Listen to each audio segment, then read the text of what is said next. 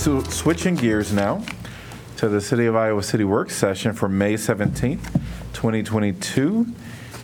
And we are going to start with our first item, which is a presentation from the local childhood childcare coalition.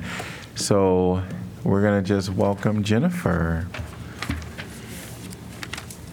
Brought Missy along with me too, so she's going to be uh, tag teaming and help me, helping me out a little bit. So um, I wanted to start out by talking a little bit about why the business partnership has gotten involved with childcare, just to sort of frame why this is such an important issue for our community.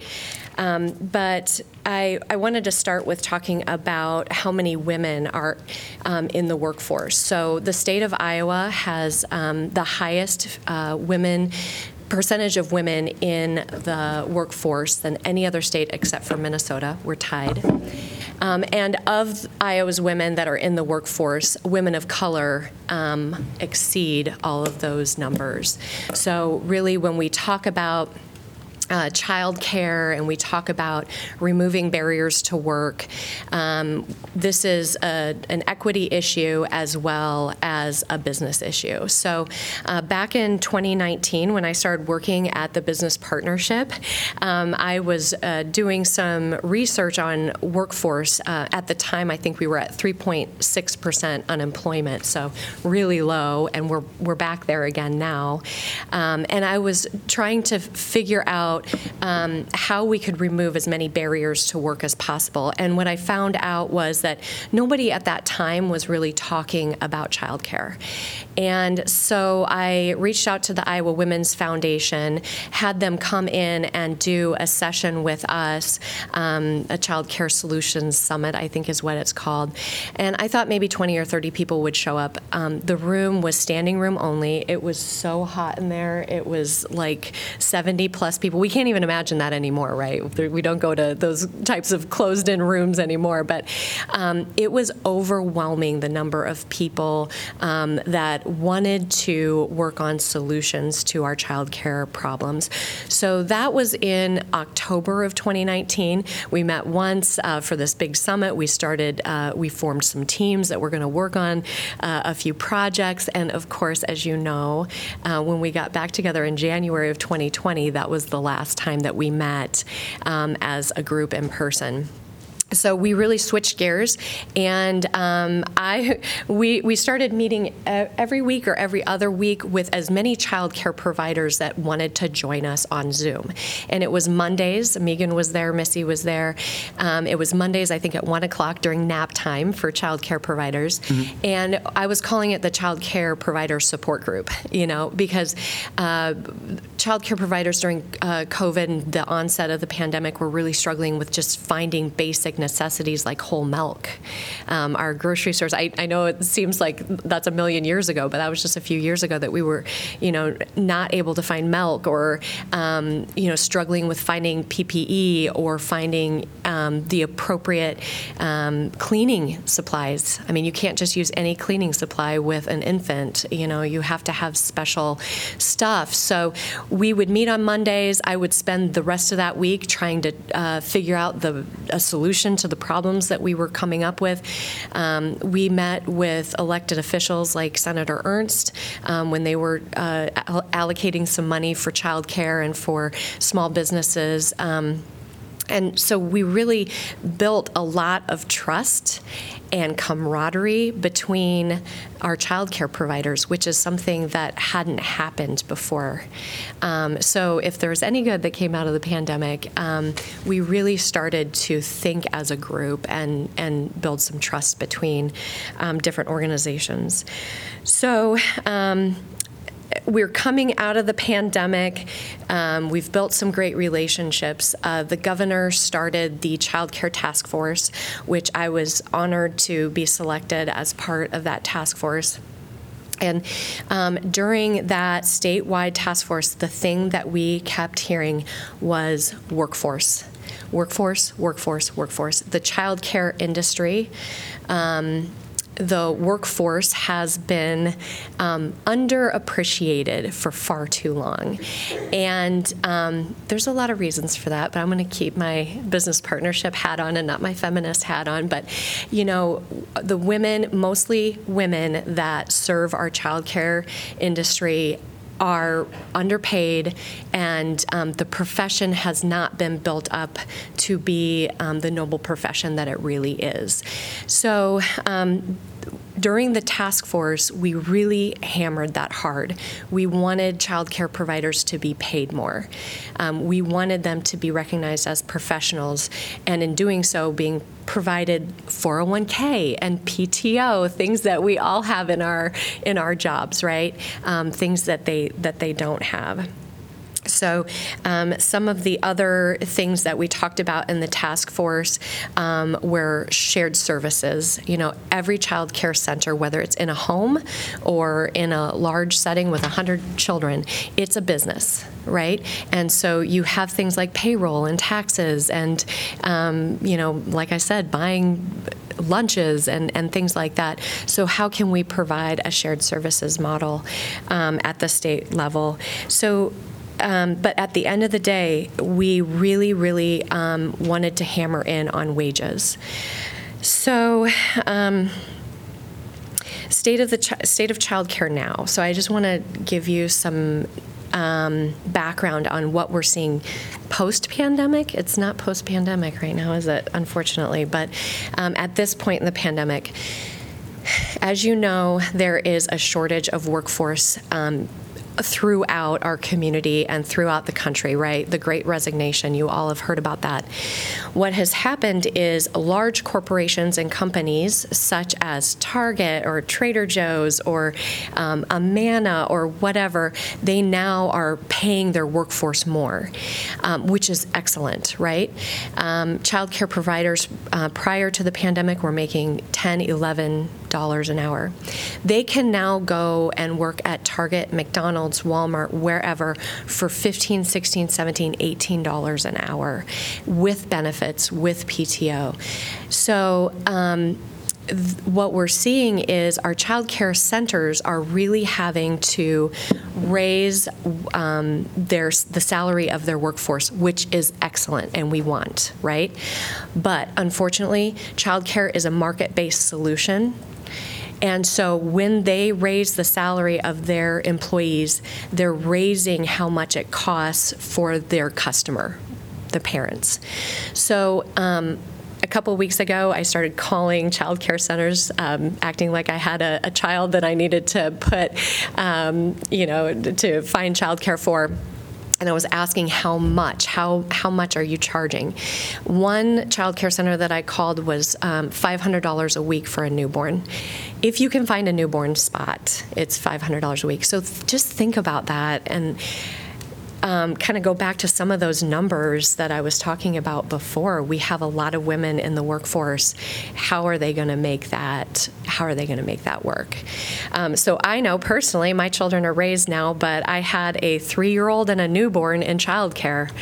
I would not be working today, even on my salary today. So just to put that into perspective. So. Um, going back to, um, you know, being able to pay our workforce more. Um, I think one of the, the frustrations that came out of this legislative session, which also is not over yet, but one of the things that we really wanted them to address was child care assistance reimbursement rates.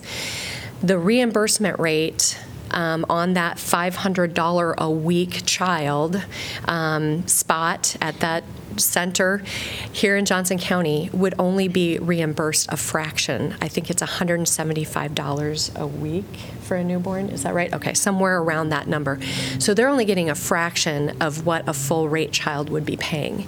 Why would you take CCA if you can make $500 a week as opposed to $175 a week. If you're running a business, again, I go back to I, every child care provider is in the business because they love children, but you also are running a business and you're trying to pay your employees. Um, so it's it is really bleak out there for all parents. It's especially especially bleak, bleak for low wage earning parents. Um, so it's not all doom and gloom. Uh, the governor did um, put aside a very large chunk of money to provide retention bonuses for childcare workers. Um, that is a $1,000 retention bonus. Um, Johnson County allocated um, $750,000 over the next, uh, I think, three or four years for retention bonuses. So we're really um, working, chipping away at trying to pay our childcare workforce a little bit more.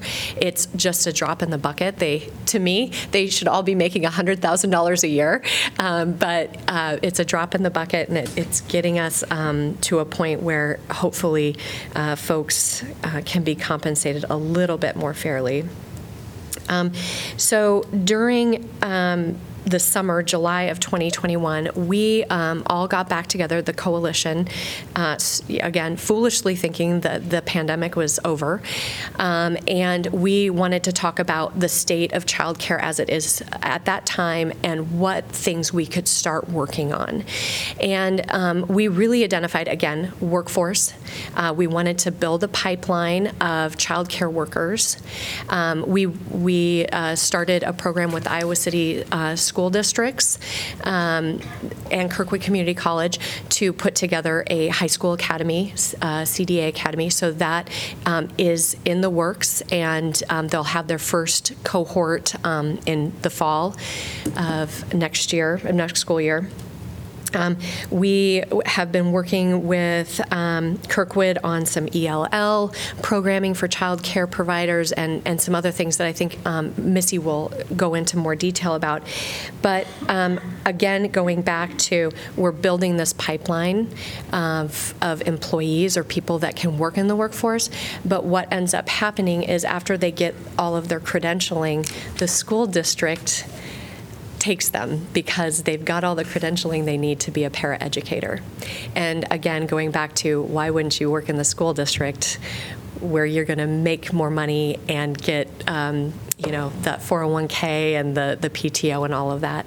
So we really need to, we're building that pipeline, but we really do need to um, professionalize this profession and really, uh, you know, acknowledge that 85% of cognitive development happens before a child enters a school building at age five.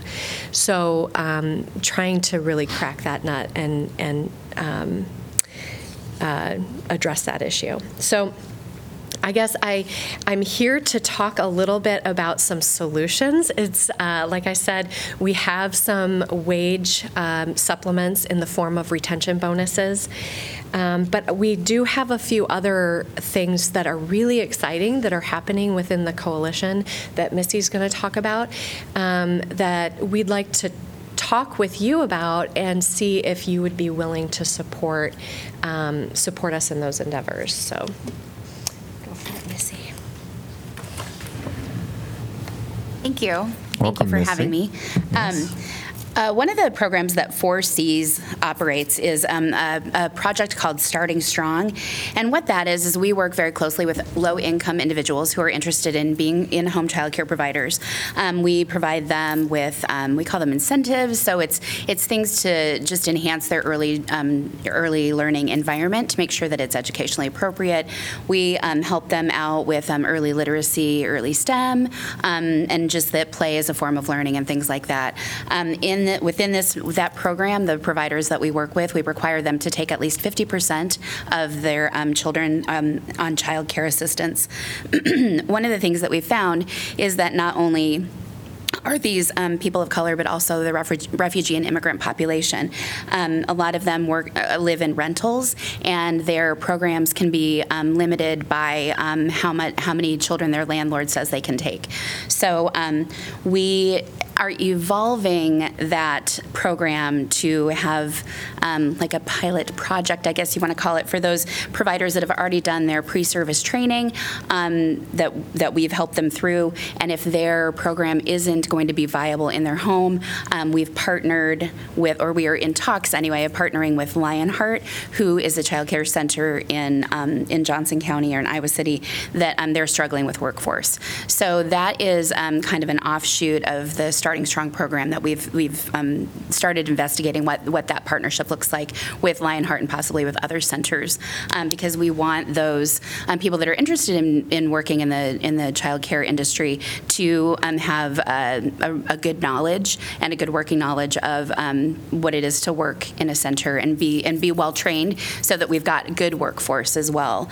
Um, one of the uh, uh, programs that Jennifer mentioned is um, called through Kirkwood an Earn and Learn program, um, and that is um, the Kirkwood uh, students that are enrolled in their ELL classes. If they're interested in um, becoming a child care, um, working in the field of child care, they can go through this Earn and Learn program um, where they will get all of their pre-service training that is required by DHS for them to work in a center that will be th- there. There will be translation if there are language barriers, and then they will be um, partnered with a center where the centers will take them on as an employee and match them up with a mentor in the classroom so that they can be working alongside their learning. Um, not only are they going to be doing their pre-service training, but they'll also be learning some culturally appropriate um, ways of caring for kids that we do in America that they may not do in their in their home culture. We're really excited about that project, um, and it can also go both ways. So if you have a staff person working in your center that you think um, you know could do have some benefit of an ELL class, um, you can you can recommend them to go through that program as well, and then they'll also get that um, other training that they need and things like that. Um, that I, there's an informational session with Kirkwood coming up this week, and I think that the timeline is to start that um, sometime this summer with the first cohort graduating in August. So we're really excited about that. Um, so those two, I think, um, programs will really complement one another. Um, Four Cs also works very closely with um, the refugee and immigrant population, and we actually get funding through um, CDBG to help with technical support with those with those um, programs in the Starting Strong program. But um, the one thing that I wanted to point out about that is that. Um, and I've completely lost my train of thought. Um, one of the things that we feel is very important, though, is uh, engaging that part of the community into our community and setting them up for success. And so, one of the things that we would also like to do to make that make our programming a bit more robust is to figure out a way that we can recruit more um, more more people within those neighborhoods that where there are childcare deserts, um, and also um, identifying individuals that are interested in doing this um, so that families can take their kids to a neighborhood um, program. Um, again, just making that more, uh, making those individuals living in those neighborhoods feel more connected to their neighborhood and to their community. Um, we also would like to help them market their programs and, and really feel comfortable not just taking kids within their culture, but that may be able to expand their programming if they felt more comfortable um, opening that up to to other other families that are just within their neighborhood. Um, and I think that that would be beneficial for those. Um, the, the people that grew up here or that were born here, as well as the people that are coming into our community. Um, was there anything else mention? And then Jennifer mentioned the CDA program. So we do have some things coming up that are that are rolling out. Um, I I'm the kind of person that likes to see immediate growth and immediate. Uh, change, but um, I, I'm looking forward to what we've been able to accomplish in a pretty short amount of time. We'll reap the benefits of that hopefully within the next few years and see that. Yeah. So she's not going to ask, so I'll ask. um, so one of the things, one of the challenges that we're facing right now is there's all these great programs that we're bootstrapping, right, to get off the ground. What we really need is uh, some sort of navigator. Um, position that can go into the community, explain the process to folks, um, get to know people and their situation and uh, direct them to the appropriate training program, whether it's earn and learn or uh, some other uh, training mechanism for um, them that would be appropriate. So that that is one thing that I think we've been struggling with is just getting the word out about some of these great programs that that Missy and other coalition members have been putting together. Um, we're we just we're all doing this kind of as a part of our job, right? So um, we could really use some funds to hire a navigator that could go out and spread the word and um, really pull this thing, um, pull this thing off. Um, The, the next thing I wanted to just mention is, we, although we do have funding for the retention bonuses, it is still really important to provide some funding to encourage people to go into this field and to stay into the, in this field. So um, Although there are a lot of dollars being allocated to that, those dollars will quickly run out, and it would be nice to be able to continue and um, just continue to support uh, childcare providers um, with a wage supplement. And then lastly, I will also mention, um, and I, I'm not sure how far along it is. I, I reached out to the county on this, but the county is building a child care center um, over across the way um, from the ad administration building. Those white cinder block buildings that are over there, those will come down, and there is an affordable housing project going in there with child care on the first floor. So uh, I know that the city is is committed to helping with that, but I just wanted to re, uh, you know, articulate that that project will be just a fantastic project close to Kirkwood Community College, so students can be working in that facility. It's in an area that doesn't have a lot of childcare, and it could also provide um, county and city employees with um, childcare that's really close by as well. So just wanted to mention those three options um, to you. Questions? Yeah, I have a question ab- about, to, to what extent are you, have, I mean, I've sat in on some of the meetings, but I haven't been able to come to all, but to what extent are you working also with the school district? Because I know the school district's looking at a variety of things, including, um, they're piloting uh, pre-K with wraparound care at, at two schools this year, trying to figure out how to, how to make that, how to eventually fund that and, and grow it, and work with childcare centers and providers to get, so, so it's a, it's sort of, a- it's a, it's a big topic because um, providers get a lot more money for, basically, they sort of earn their money by, um, with the older kids because they don't have to have the, because the ratios are much higher. Um, And if a lot of those kids get sort of taken out and, and and end up being in, in pre-K with, with, so- sort of, how are you looking at that piece? Yeah, so that, again, this is an onion of a problem. We're going to have to come at it from a lot of different angles. And so Lisa Williams is on, it is part of the uh, coalition.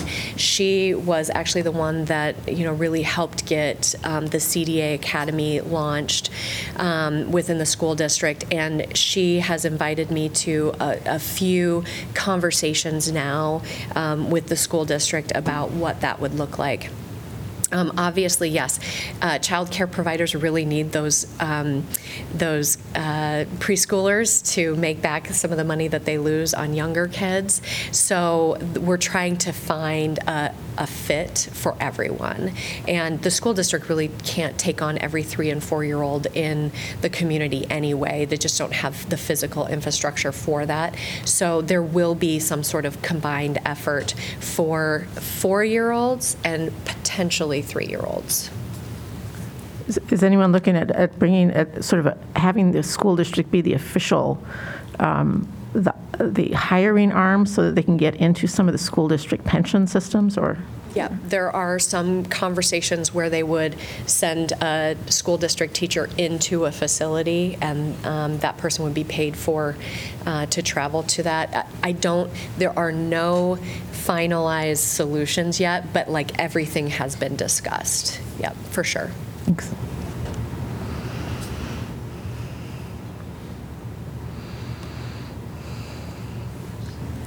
You had mentioned um, one of the things, a navigator, a full-time position of a navigator. Uh, Would that be, uh, is that something you've been talking about with other entities? Um, Do you have in, in your mind some sort of a model of what that would look like and how that would be funded and uh, uh, what their territory uh, would be? So Four Cs, I think, is a natural fit for that employee. Um, We have really good relationships, not only with the um, providers in Johnson County specifically, but we also have really great relationships with other organizations. Um, We partner with the Catherine McAuley Center in Cedar Rapids. We do their um, refugee program in Johnson County, um, as well as tight um, connections with Neighborhood Centers of Johnson County and UAY and, and all of those other organizations. It, it seems to be um, a natural fit also because while there are other organizations that contract with DHS, we're, we feel like we're the grassroots boots on the ground, um, can pivot really quickly. We, we were able to do that in the pandemic, um, definitely, and don't, aren't tied to uh, some of the bureaucracy that other larger organizations, state organizations, um, and have to do. So, um, this makes it sound like I go rogue, which I might, but um, anyway, so it just, it seems that Four Cs would be a natural fit for that, um, especially given the different um, things that we have our hands in, um, not just starting strong, but we've got a lot of different irons in the fire, so to speak, so. Okay. And then I'm, what, I know you had another question in there. Well, I just, uh, uh, I mean, have you approached like, because you'd mentioned funding being a part of that, so um, obviously we're one entity, I don't know, uh, you know, do you have an idea clearly what that would look like? And are we, would you be looking for a couple of entities to partner to Sure. underwrite? So or I what? have, um, I proposed a program to someone at the county um, who is looking into what um, specifically they would do with their ARPA money that is tied to, or allocated for childcare. Um, I have a request in for a grant request into the Iowa Women's Foundation, also for uh, this position. Um, The City of North Liberty has just released their RFP, um, and then I would do an ask in Coralville as well, so we could cover the whole county. Um, I think that when I look at um, the allocation that the county has given towards childcare, I think it's around 25%. And my ask to the count, city council here would be, could you match that percentage? And not necessarily all for this program, but for childcare, kind of mirroring what the county has, um, has given thought to and pointed as um, some, some initiatives that they feel are important, so. Thank you. Yeah, I would, I would just uh, sort of stress one of the things that you said, Jennifer, which is this is 85% of cognitive development happens be, before kids get into school. This is really part of the education continuum. If we want, um, if we want um, equity, if we want to help everyone across the spectrum sort of s- start school on uh, public school on an even footing, this figuring out this this childcare thing is is essential. Yeah, I often say, you know, what we're talking about is access to affordable, high-quality childcare, which provides stability for both the child and the parent and the business employer. But it also is creating a healthy, strong neighborhood where children are, you know, really receiving what they need to, um, you know, succeed later in life and whatever that looks like. So. And I appreciate you pointing that out, Janice, because in a board meeting not too long ago, um, we, we hear a lot about workforce and workforce short- shortage and things like that. And we forget that that is really, we want to impact the child as well. And so when I talk about what 4Cs does, it is about leveling the playing field. So thank you for bringing that up again, because that's what we're looking for. Every child in Iowa City, in Johnson County, having that first foot into kindergarten ready to go. Yeah, I think of the, that term, uh, the child is father to the man. And uh, there's a remarkable documentary called Seven Up. I don't know if you've ever seen that, where this, it's set in England. It's a documentary where they look at kids on a seven-year basis. And the first couple of, you know, so the first episode is at seven. And then as you see that child over that, that person's, you know, 14, 21, 28, the personality is established at the age of seven. It, it really is astonishing to see how quickly a person's being is formed. And yet we do seem to have sort of in, inverted the importance of early childhood as if it's just of, very little significance. Um, yeah, this is a fascinating area and it with great potential, but it's very concerning how it's you know gaining traction with it. But I, I really appreciate what you're doing. I, I have one more quick question, which is, are there any businesses or larger businesses in the area that are contributing or are giving their employees stipends or one way or the other helping out? There are a few um, businesses that are contributing. This is an area that I have really struggled with, um, trying to gain more business support. Obviously, that's the other half of my job with this, is going out and talking to businesses about it and getting their support. What I hear back is, um, you know, I make toothbrushes. I don't provide childcare. You know, this is not my core competency, not my area of expertise. Find me a solution and I will support it. But I don't want to try to figure out how to provide childcare within my business um, because it's just not part of my core competency. And then also remember that over 80% of our employers are small businesses. So, you know, uh, at the business partnership, the majority, a third of our members are nonprofits. and so, you know, we're talking about really small employers. And we've just come off of two really tough years. And so this just seems like kind of like something that, that just keeps getting pushed to the back. And so that's why we've really tried to step up and provide some options for business owners to get engaged and find some ways that, um, that they can engage in this work um, that seems um, doable for them. So.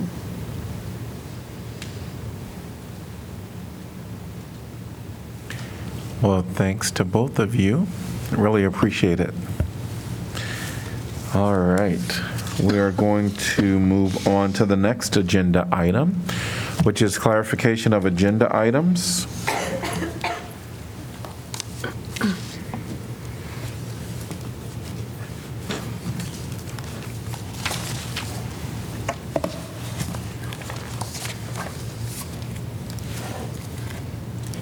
Hearing nothing, we will go on to information packet May 5th.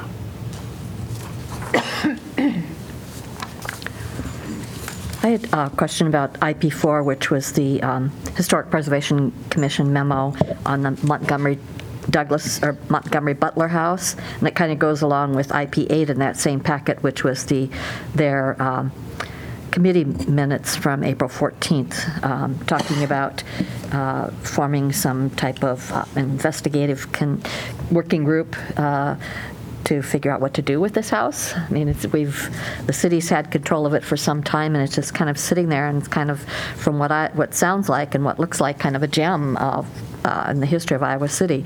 So I, I don't know, Jeff, um, if you can say, uh, what do we need to do as a council? Just say, yeah, go for it, you know, because they were going to open it up to the committee, or the committee members, HPC, uh, and uh, Parks and Rec, as well as community members.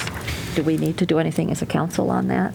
Yeah, I think you, you would have to direct that action. Um, Staff has looked at it, and, and we actually provided quite a bit of information to the Historic Preservation Commission and, and the Parks Commission um, uh, about the current condition of the house. I would say that uh, it doesn't look like much of a gem right now. Uh, You know, it was uh, mothballed to a minimal degree back when it was, you know, acquired 15-plus years ago, um, really has not um, been invested in since, um, and it certainly shows that. It's, uh, um, it's not a pretty sight right now. Um, I I think, um, you know, in this case, uh, staff uh, from multiple departments looked at it, and we don't see an obvious use for this property.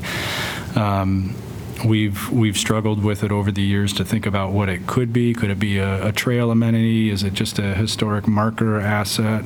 Um, We, frankly, we really don't see um, a viable use going forward for it, and we think that uh, we probably would need to make the tough decision to, to tear it down and memorialize it in some way on the site. Um, I know that's not going to be the popular opinion uh, with Historic Preservation Commission, um, but that's frankly where, where your staff is right now. Um, We can form a committee. Um, We can invite members of the Parks and Rec Commission and Historic Preservation Commission to join that and kind of uh, go through an exploration process. I think what council needs to understand is it's, a- that's a significant undertaking. Um, It's a significant undertaking in time uh, for a staff um, that, that already has a number of significant items to undertake, you know, on our to-do list. So if this is, if this is one of those top priorities for you, uh, we absolutely can do it, and we can come back to you with a report on, on where we think this uh, property could go. Um, It's also, um, you'd have to expect, going to be pretty darn expensive project, Um, and I can't really give you a range, but um, this isn't uh, something that just needs a little minimal investment. Just to get it back to a secure state is going to be a a hefty investment. Um, You know, coming off the, um, I think the closest example we can really give to this would be our recent efforts with the, with the Upper City Park cabins. And we had to put several hundred thousand dollars into those just to maintain them. Um, Those frankly, at least at this point, aren't getting programmed um, the way that we thought they may after um, we rehabbed them. Hopefully that changes. Hopefully we can still find some uses and the community can find some uses there. But if you want to move to preservation, um, without a particular end use in sight, you're still going to be investing hundreds of thousands of dollars, and it's not very accessible. That's one of the challenges with the site. You know, many of you have probably been to Waterworks Park, and absent this memo, probably never knew this house even existed there. So it's not like it's it's on the trail sections or in an easy easy accessible site. So that's a pretty long answer. Um, the answer, of course, is yes, we can do this um, as as requested. Um, I think you just have to understand what those trade-offs are, because this is a, this would be a significant undertaking.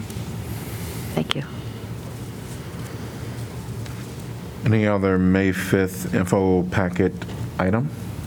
I think with our strategic planning tomorrow, one of the things that was helpful to frame up future growth and opportunities was IP3, which relates to the analysis of residential development, um, particularly focusing on the year. But I found the historical, um, going back many years, and just seeing that we are very, very low um, in all kinds of residential dwelling development. So just, I think, important for us to kind of keep that framing in mind and, um, yeah, hope that everybody's looked at that. And if you haven't, maybe you do by tomorrow.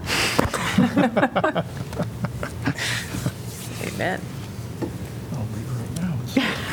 May 12th info packet? IP5, I appreciated the uh, fire department annual report. Uh, It certainly shows that uh, they're not sitting around just polishing their boots. They've been very busy. Uh, Each of the um, uh, departments uh, have been busy and even helping surrounding communities.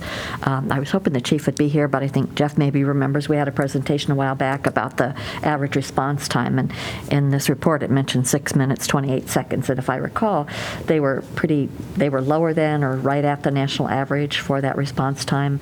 Um, So I I commend them on that and think that's really great.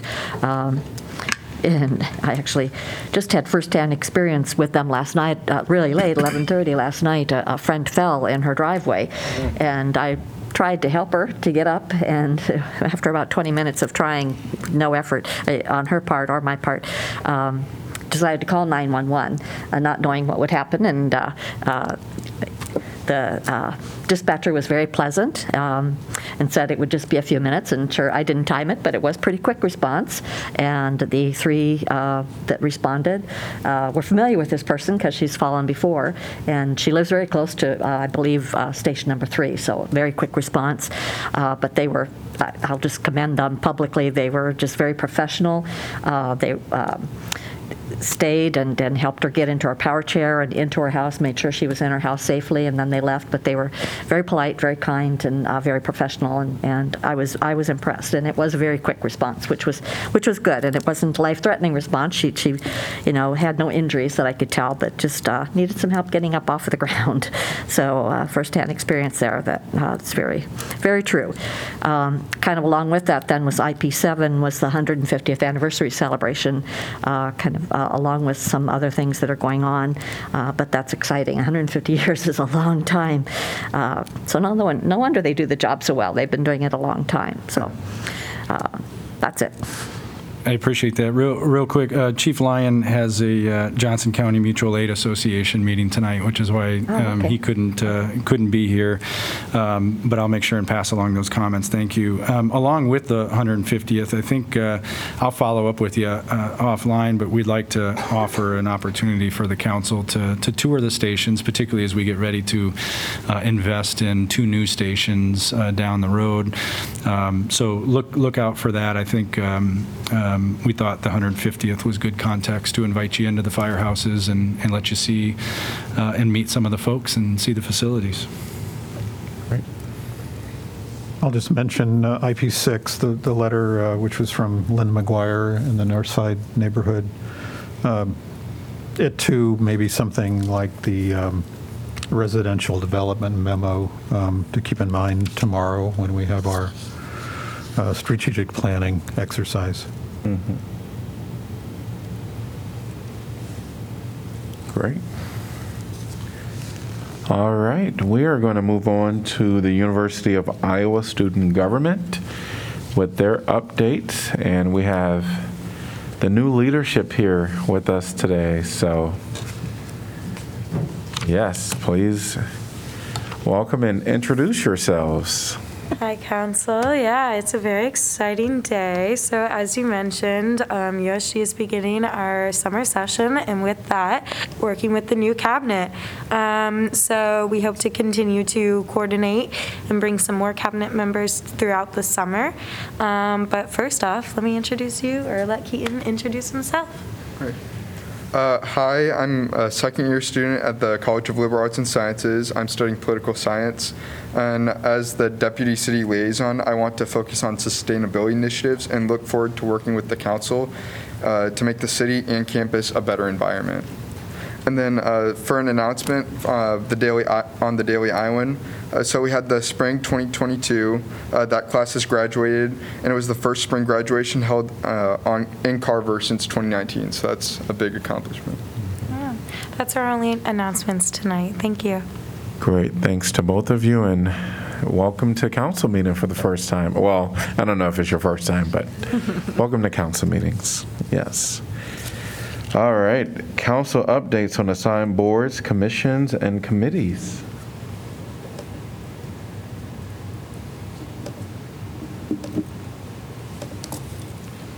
Seem like it's been a quiet two weeks. All right. Anything else for now?